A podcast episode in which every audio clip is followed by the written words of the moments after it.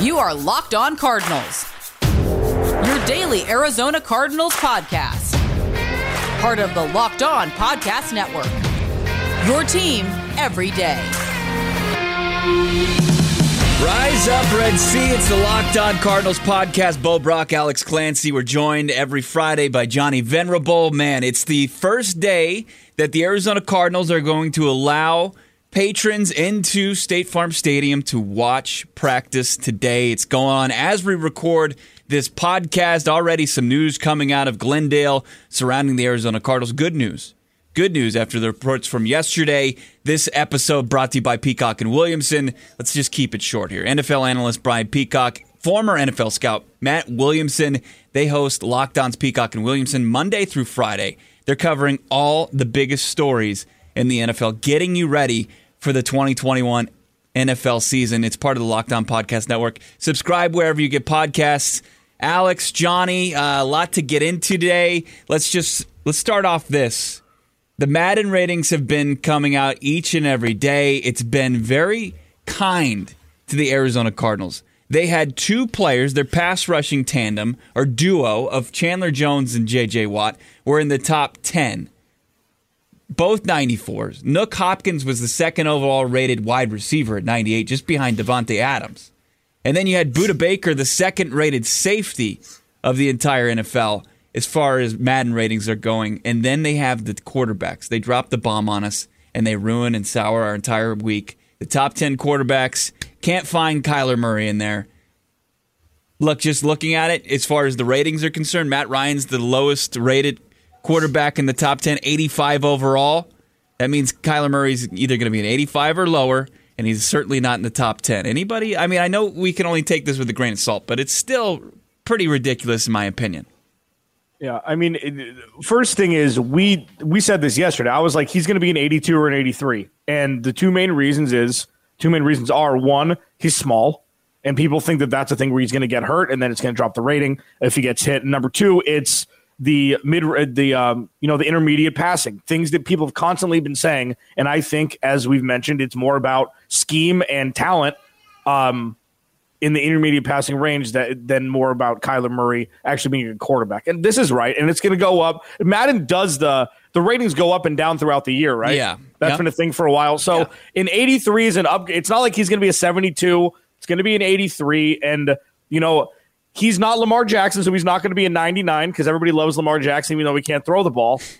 but it, this is just this is what we're seeing, and unfortunately, it's just a stark reminder of how top heavy this roster is. And them finishing eight and eight last year is just another gut punch. Like, look at how many high rated players they have. Take away obviously JJ Watt. How did they only finish eight eight last year? It's just a reminder for me, kind of a sour one. Yeah, the Madden ratings are it's a little bit of a boys club where you have to kind of be initiated over time. It's it's very much in my opinion your resume over the course of, you know, a 3 to 4 year, you know, run of success. Matt Ryan's kind of grandfathered in at, at 85.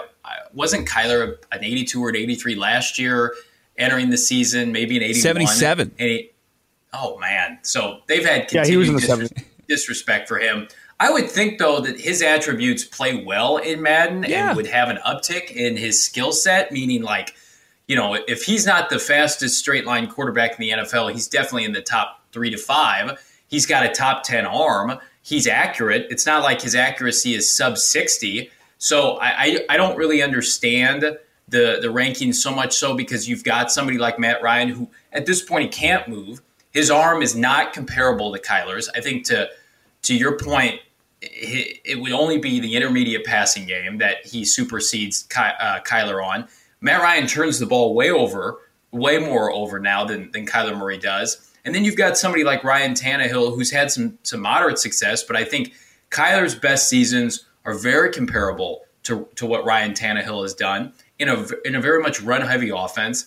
I agree with the top eight quarterbacks that are, are ahead of, of Kyler because Kyler is always going to be right now in that 8 to 12 range. And typically, Dak is not included in that group because he was hurt. He's back now.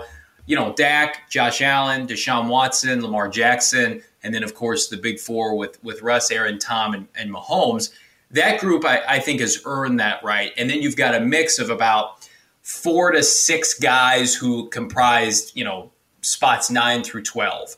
And Kyler's in that group. And that's a good place to be. That's still top, typically top third in the NFL. And so, you know, I'm anxious to see if he's, you know, just outside the top 10 or if the disrespect continues. But I saw this and was not surprised. Yeah, 77 last year. DJ Humphries probably the most disrespectful rating last year, 73. I I don't know. I I just I, I don't know if they added ratings to help a guy like an old man like Matt Ryan like handing out Werther's candies or something. Like he's probably got a high rating as far as that or driving slow in the left lane. I don't know what how he's blowing 28 to 3 leads. He he could excel in those departments for for the Madden football game, but not I mean, Kyler Murray, as you said, he's got the skill set that you would want uh, yeah. to play in that game. He's he's kind of like outside of Lamar Jackson, your your best Michael Vick comp in mm-hmm. this year's game. I mean, he's got the speed, he's got the arm strength, he can do everything you want. I mean, yeah, it's just it's easy to it's easy to knock Kyler because they haven't won anything and because But that shouldn't play in the Madden ratings. That's what I don't understand. That's the, the, Cardinals, man. If he was on if yeah. it's this it's it's but it's the, different. I mean, like, he's not he's not a Falcons. star yet. I mean, the Falcons. He's not a star. He well, I, I disagree with that. I just I don't I just don't think people are paying close enough attention. Maybe that's the Cardinals. Maybe that's because the Cardinals have this this uh, stigma around them. I don't know. Maybe it's because they've been irrelevant as far as uh, contending teams since 2016. I guess we'll be kind there because 2017 was a disaster and 2018 was a bigger disaster. So I don't know. We'll look into it. I mean, it's actually I'm we're not going to look any further into it. That we're done with it at this point. I mean, it's Madden ratings or Madden ratings, and usually that's those are for kids uh, 18, 20 years younger than I am. It's Bo Brock, Alex Clancy, Locked On Cardinals, Johnny Venerable, Revenge of the Birds. We have some interesting uh, thoughts coming up about uh, the players that are on the uh, the the COVID list for the Arizona Cardinals, and there are a couple that can't stand to miss any time. Now I know there's nothing they can do about it, but uh, they've you've got three fifths of their starting offensive line on that list, and I'm not I'm not concerned about those guys: Rodney Hudson, Justin Pugh, and Kelvin Beachum. Those are actually the three guys that you should feel pretty comfortable with moving forward. But there are a couple guys that uh, are in danger of potentially not making this roster if they miss time and if they don't perform this preseason. We'll tell you who those guys are. Plus, we'll continue some conversations about uh, some of the storylines that Alex and I have been covering all week long. It's right here. It's Locked On Cardinals. Thank you for tuning in on our YouTube channel. Make sure to hit the like, subscribe. We appreciate everybody that's been tuning in. Comments. We're gonna we're replying to all the comments. We've been posting these YouTube uh, episodes at noon every day, and we're loving the action that we're seeing each and every episode. Big time thank you to everybody tuning in and, and participating. All right, let's get into the uh, the conversation about uh, who can't stand to miss any time. Right after this, let me tell you this though: Built Bar. Did you see that the track and field events started last night during the Olympics? And Built Bar is the official protein bar of the U.S. track and field team. It's incredible because these guys, women, they can't stand to put something that's going to bog them down on the racetrack. Of course, they're not even going to want to cut any corners as far as taste. And you don't with Built Bar. It's the most delicious tasting protein bar on the market. It's incredible. Coconut, cherry barcia, raspberry, mint brownie, double chocolate, salted caramel, strawberry, and orange. They're limited time flavors for the summer and they're fantastic. Find out what flavor you like the best. And then also realize you're not cutting any corners nutrition wise 17 to 18 grams of protein and also calories just ranging from 130 to 180 four to five grams of sugar, four to five grams of net carbs. Go right now, built.com, use the promo code LOCKED15. You'll save 15% off your next order. That's LOCKED15 for 15% off at builtbar.com or built.com. Did anybody see the video yesterday? Nuk Hopkins hanging out with Chandler Jones.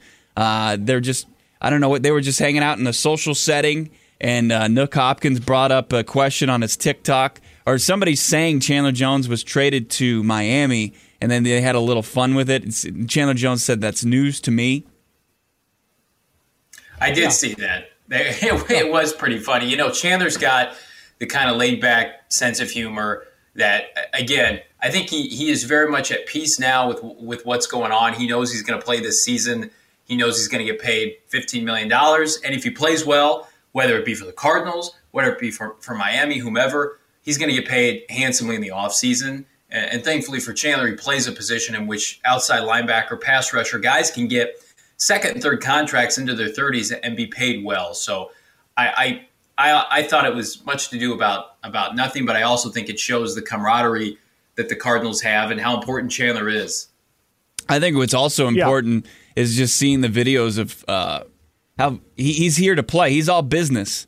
Like there's right. no there's he's he doesn't seem to be taking any reps off in practice. Everything I've seen, uh, Chandler Jones looks like he's he's shown up and he's ready to go. And it's a completely different, like polar opposite approach than Xavier Howard. And it's different because you're right. In the offseason in 2022, Chandler Jones is going to be able to negotiate a new deal for himself, regardless if it's an extension with the Arizona Cardinals or if it's with another team. Yeah, and I mean he he saw the cautionary tale last year with Patrick Peterson. It's nothing's expected, nothing's going to be given to him. This is where it's this is where the business comes into play. You perform well, you can stay and retire a Cardinal. You don't, they're not going to re-sign you. And Patrick Peterson, um, have we heard from him recently? I don't even know how he's feeling about the whole thing. But with, I mean, Chandler Jones's uh, demeanor is obviously a stark contrast to Patrick Peterson. The cornerbacks are the divas of the of the uh, the defense, and Patrick Peterson showed that in you know um, very much so over the last week. I feel like Chandler Jones is going to play well. He's going to get double digit sacks, and he's going to retire a Cardinal. You just figure at that point that that's what's in the tea leaves if he plays even above average this year. He doesn't have to be at a Pro Bowl level to be well, retained look at, Look Cardinals. at Pat Pete. I mean, he play, he didn't play very well last year, and he got ten million dollars. He I, last report I heard on Patrick Peterson is he was repeatedly calling Steve Keim's home and hanging up. I think that's what he was doing oh. the last couple days. Cool. Before, know, I want to get into two players that are on the COVID protocol list right now that can't stand miss any time. But I saw this the other night. This was after Aaron Rodgers held his press conference. And he pretty much just scorched the earth as far as the, the ground that the uh, Green Bay Packers execs stand on. But Kyler Murray put this up on his own Instagram. Do we have any concern about Kyler kind of rooting for Aaron Rodgers on the heels of his comments earlier this week? I mean, here's the thing. We don't know anything about Kyler Murray. you know? Like we know some, we know that he you know like he's a very quiet dude regarding like he's smart obviously. He he he's poignant when he posts things about specific things, but he's still kind of an enigma and he still hasn't done anything yet. So it's not like with Aaron Rodgers. Aaron Rodgers sat for three years. I think he came in once when Brett Favre got hurt and almost led the Packers game. on a game-winning drive. Right? Yeah, they lost, but it was was it Minnesota? I can't remember. It was it, it, was it was an, it was a crazy game because we didn't really know about Aaron Rodgers. Um, and then you know he won a Super Bowl early, and he's had that clout, uh, you know, up until now. But Kyler's got to prove something before he before he starts playing hardball in my opinion, at least. So yeah. I don't read anything into that, but let's let's be clear about one thing. Kyler, we love you. We think you're going to be great, but you got to put up W's before you can throw play any sort of hardball. I disagree. I think Kyler thinks that probably the number one thing that's held this this organization back from winning is a combination of, of personnel and coaching. Uh, I think that to, to, his credit, he's come in, he's played all 32 games, uh, he's put up Pro Bowl numbers, he's kept his team in it. In a lot of instances, he hasn't been perfect, and I think he's got probably people in his ear telling him, you know, that organization historically has not done a lot of winning. And I put a tweet out the other day, and the more I think about it, the more I'm convinced of this. Kyler Murray is the second most powerful person in the Cardinal organization behind Michael Bidwill. And I think that the tweet or the, the, the Instagram post, the story kind of encompasses that. But for people that are, are fretting of, of Kyler Murray leaving or be disgruntled with the Cardinals, number one, winning cures everything. If they get to the postseason this year, uh, a lot of this is going to be, you know, downplayed in the in the coming off seasons. But what I will say is, I mean, the Cardinals can't love all the baseball stuff. I mean, the fan base doesn't like it. Yet he continues to kind of play up the fact that he'd like to do both sports. And he's so nonchalant about being a full time committed football player 365 days a year. And then you combine that with the fact that it's clear, I think this message was a message to the organization like, I want say on personnel. I want say on decision making. And I'm going to tell you right now, I think Michael Bidwill gives him that. I think if they make wholesale changes this offseason, I think Kyler Murray is involved in the coaching search. I think he's involved to some degree with free agency moving forward. And I think until Michael Bidwill gets Kyler Murray to commit to a mega contract, because Kyler clearly knows and understands he has leverage outside of this franchise, eh, they're going to be at his mercy. And again, they're in a very precarious position, that, that being Kyler's camp, that Kyler's putting up numbers. He's succeeding. He's popular, right? He's the face of this franchise in two years, Pro Bowl, Rookie of the Year, all that. If he puts up another mega statistical season and they don't make the postseason, which is possible. Look at what Deshaun Watson did for Houston last year, put up big time franchise numbers. They won like four games last year. You're telling me Deshaun Watson's not a winner? Sometimes, uh, you know, the competition's too steep. This this NFC West, the, the margins are so razor thin to win on Sundays, and that typically ends up with who's coaching on the sideline and who's calling the shots in the front office, making the key moves during the season. So this franchise has yet to prove to Kyler Murray, this is just my opinion, that they are a sustainable franchise where winning is expected every year. And that's not good enough for him. Well, let me point this out. If, if there is wholesale changes, that means that this season goes pretty poorly for everybody. I mean, if you, if you're they're going to move off of both Steve Keim and Cliff Kingsbury, that probably means they didn't do very well, and that means that Kyler Murray didn't do enough to merit making these decisions. He's going to be 24 next week, um, or in, in a couple days, we'll say. Okay, August 7th, he turns 24 years old. Deshaun Watson. I mean, his big problem was that the organization wasn't tapping him for decisions. Aaron Rodgers isn't getting tapped into for the big decisions that the Packers are making. He's won plenty of games. Even, he's even got a Lombardi trophy. I think it's a very dangerous ground to walk on if you start to give that type of power to your 24 year old quarterback who has won in two seasons. And, and it's, look, he took the organization out of doldrums of a three win season to five to eight. You know, he's won 13 games but that's not enough to to merit giving him the keys to the franchise. I mean, I, I just think it's it's very concerning to see him kind of take note of Aaron Rodgers at his stage in the career in his in his career and want this power. It's not the same for Kyler Murray. He's got to earn that. He's got to earn that power. Yeah. Real quick, listen, Bo. no, listen. Okay, go ahead. Uh, when you th- talk about the two franchises that are being compared right now, though, the great Green Bay Packers were with Titletown USA, historic franchise, NFL royalty, where they feel like no one player can dictate terms, and the low self esteem never won anything Arizona Cardinals, right? I think that that's the difference here. The I, I don't with Ky, like. You know how many quarterbacks would love to have the roster Kyler has right now? like let's not get it twisted here. The Cardinals haven't been a winning franchise from you know their their starting point up till now. They've had a, may have the most losses in NFL history from when from you know their inception. But how many quarterbacks would love to have what the card what what roster the Cardinals have now? The defense, the offense, it doesn't matter about the coaching and GM. There's over the course of I mean, of course it matters, but over the course of time, you know how many bad GMs have won Super Bowls because their talent took over? How many coaches have won Super Bowls? Ask Barry Switzer how that went for him when he was tell, under. Alex, is that is that Alex or Steve Keim talking to me right now? Listen, you look at that roster, and if you make excuses for Kyler Murray because of the Cardinals' history, that's giving him an out. You have to prove it in this league regardless of where you, regardless of the ecosystem that you were drafted into.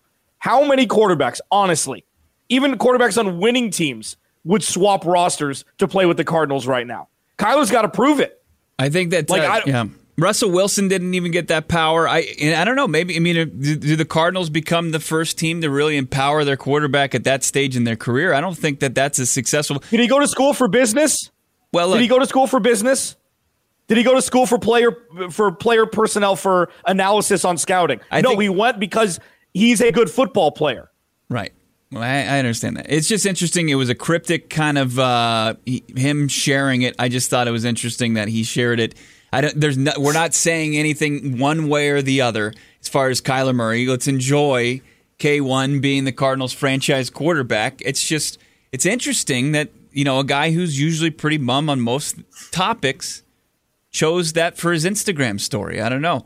It's certainly, you know, I think it was a little bit of strategy on on his behalf. All right, we'll finally get into this. There were uh, nine players from the Arizona Cardinals in COVID protocol, and there are a couple players that can't stand to miss any time. We'll tell you who they are. Plus, an interesting tidbit from Johnny, kind of on what we're going to tell you. It's all coming up. It's Locked On Cardinals, part of your Locked On Podcast Network, your team every day.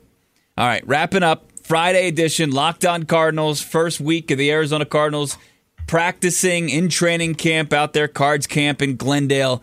Oh man, it's just been it's been awesome. You had uh, the Nuk story last week. You had the Chandler Jones story this Monday. You had uh, J.J. Watt, the issue with the sore hamstring. Good news today. Nuk Hopkins, who is out with a minor was it minor thing? Was that the way that they described it? Uh, he's back at practice catching footballs like he's known to do.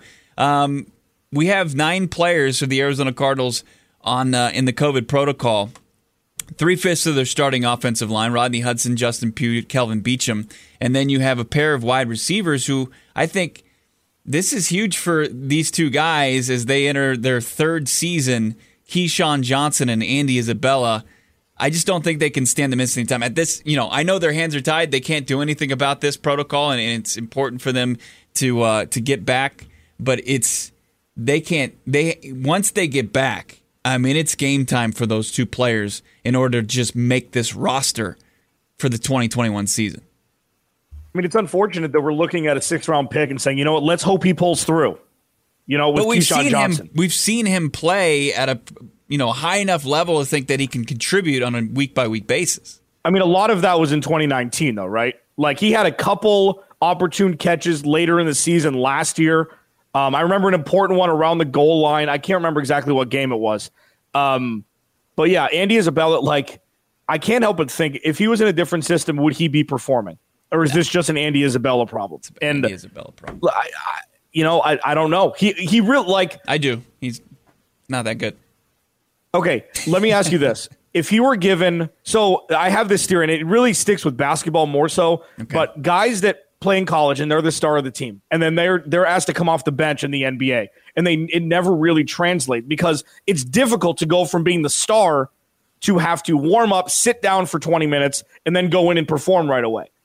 Do you think that there's there's a path to if Andy Isabella was getting more run early to start games, being on the field a lot more in, in four wide wide out packages, that he'd be able to perform more instead of getting cold on the sidelines and being asked to be the fastest guy in in the arena? Or fastest guy in the stadium, the or is la- that scrapping it? The last game that he played before he went on his inactive streak at the end of the season, he got 85% of the snaps. He got he got plenty of opportunities to play.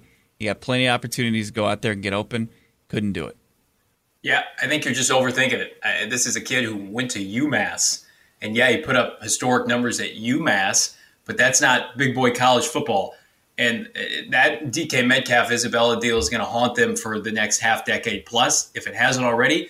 And they have used a second round pick on a wide receiver every year dating back to 2017 when they took uh, Christian Kirk. So what I can tell you, or I think that 2018 when they took Christian Kirk. So what I, what I would say to that is specifically with KeeSean Johnson, I think they did him a disservice last year. I think they there was pressure to put Isabella higher on the depth chart because of his draft status and the fact that he flashed at times during his rookie year. But KeeSean is more of that consistent fifth or sixth receiver that you can plug in, can make a couple nice third down catches, play special teams right, six round pick, and then had a really good rapport with Kyler, I thought, as rookies. And I thought he was going to take a, a, step next last year.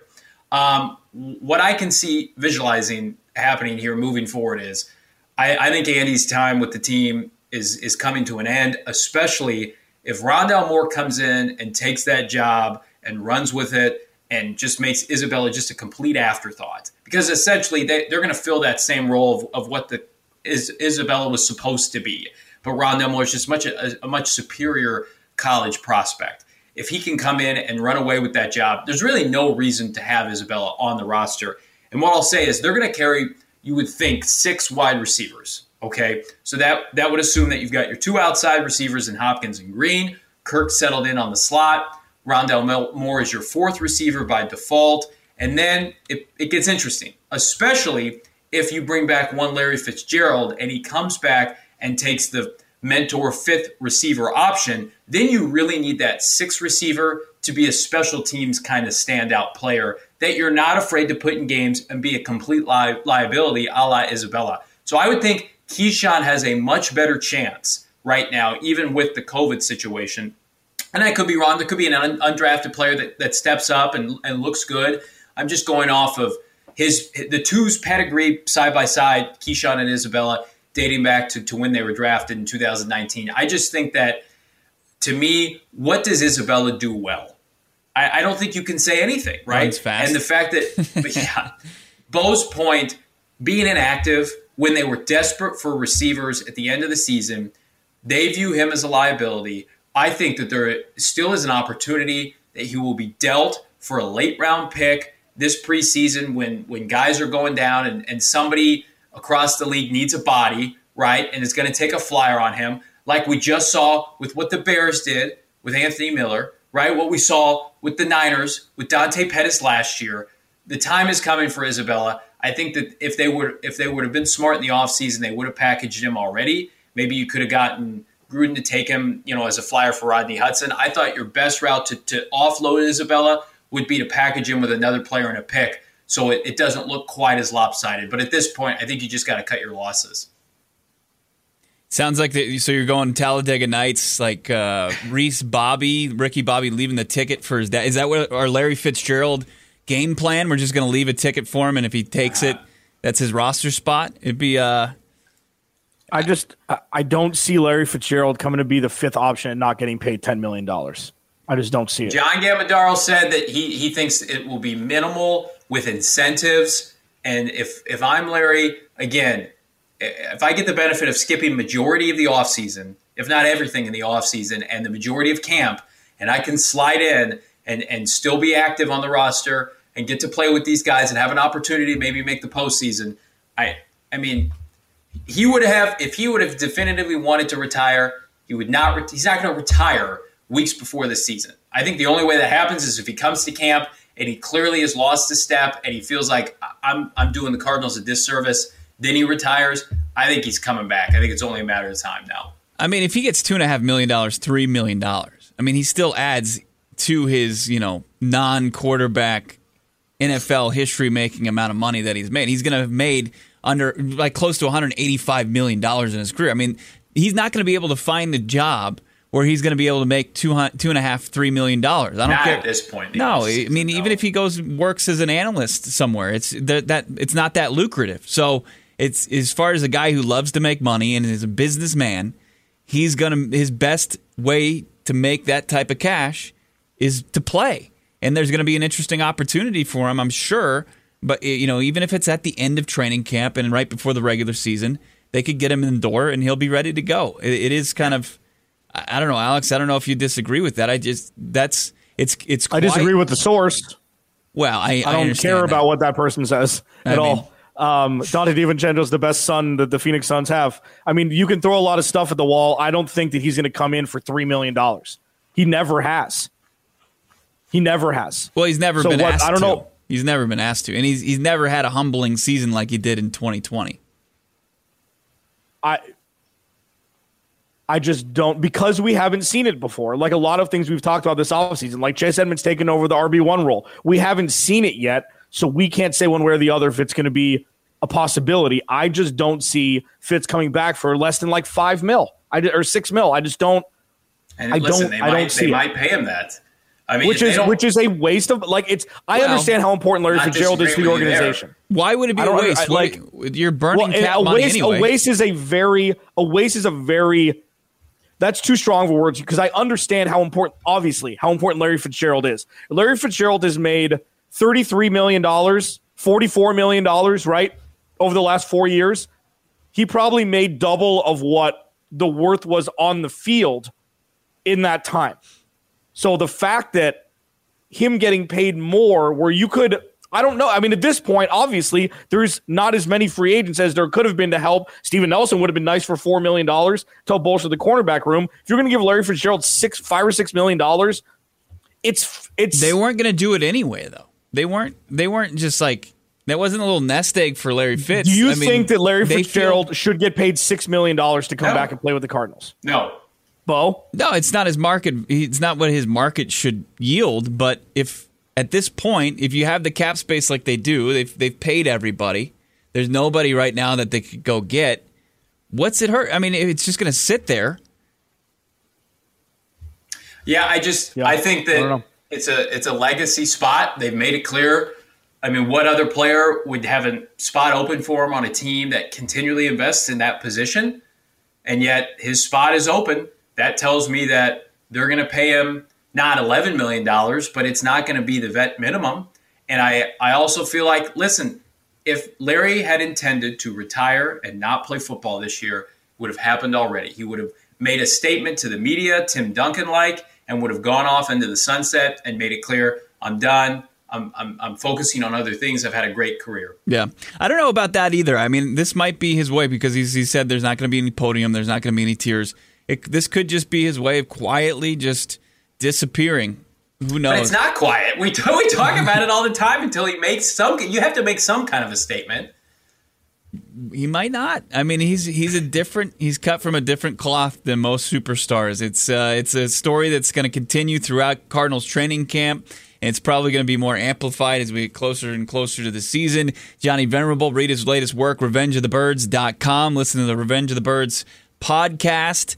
Um, big happy birthday, belated happy birthday to your co-host Blake Murphy. Does great work over there. Alex Clancy, Bo Brock. Another great week of podcasts. Check out all our YouTube videos, please, on our YouTube channel, Locked On Arizona Cardinals. Check us out on Twitter as well at Locked On AZ Cards, at Clancy's Corner, at Johnny Venerable, and at B O B R A C K. You guys have a great Friday. Enjoy your weekend. Last week without football. Next week it's on. We'll talk to you guys then. It's Locked On Cardinals.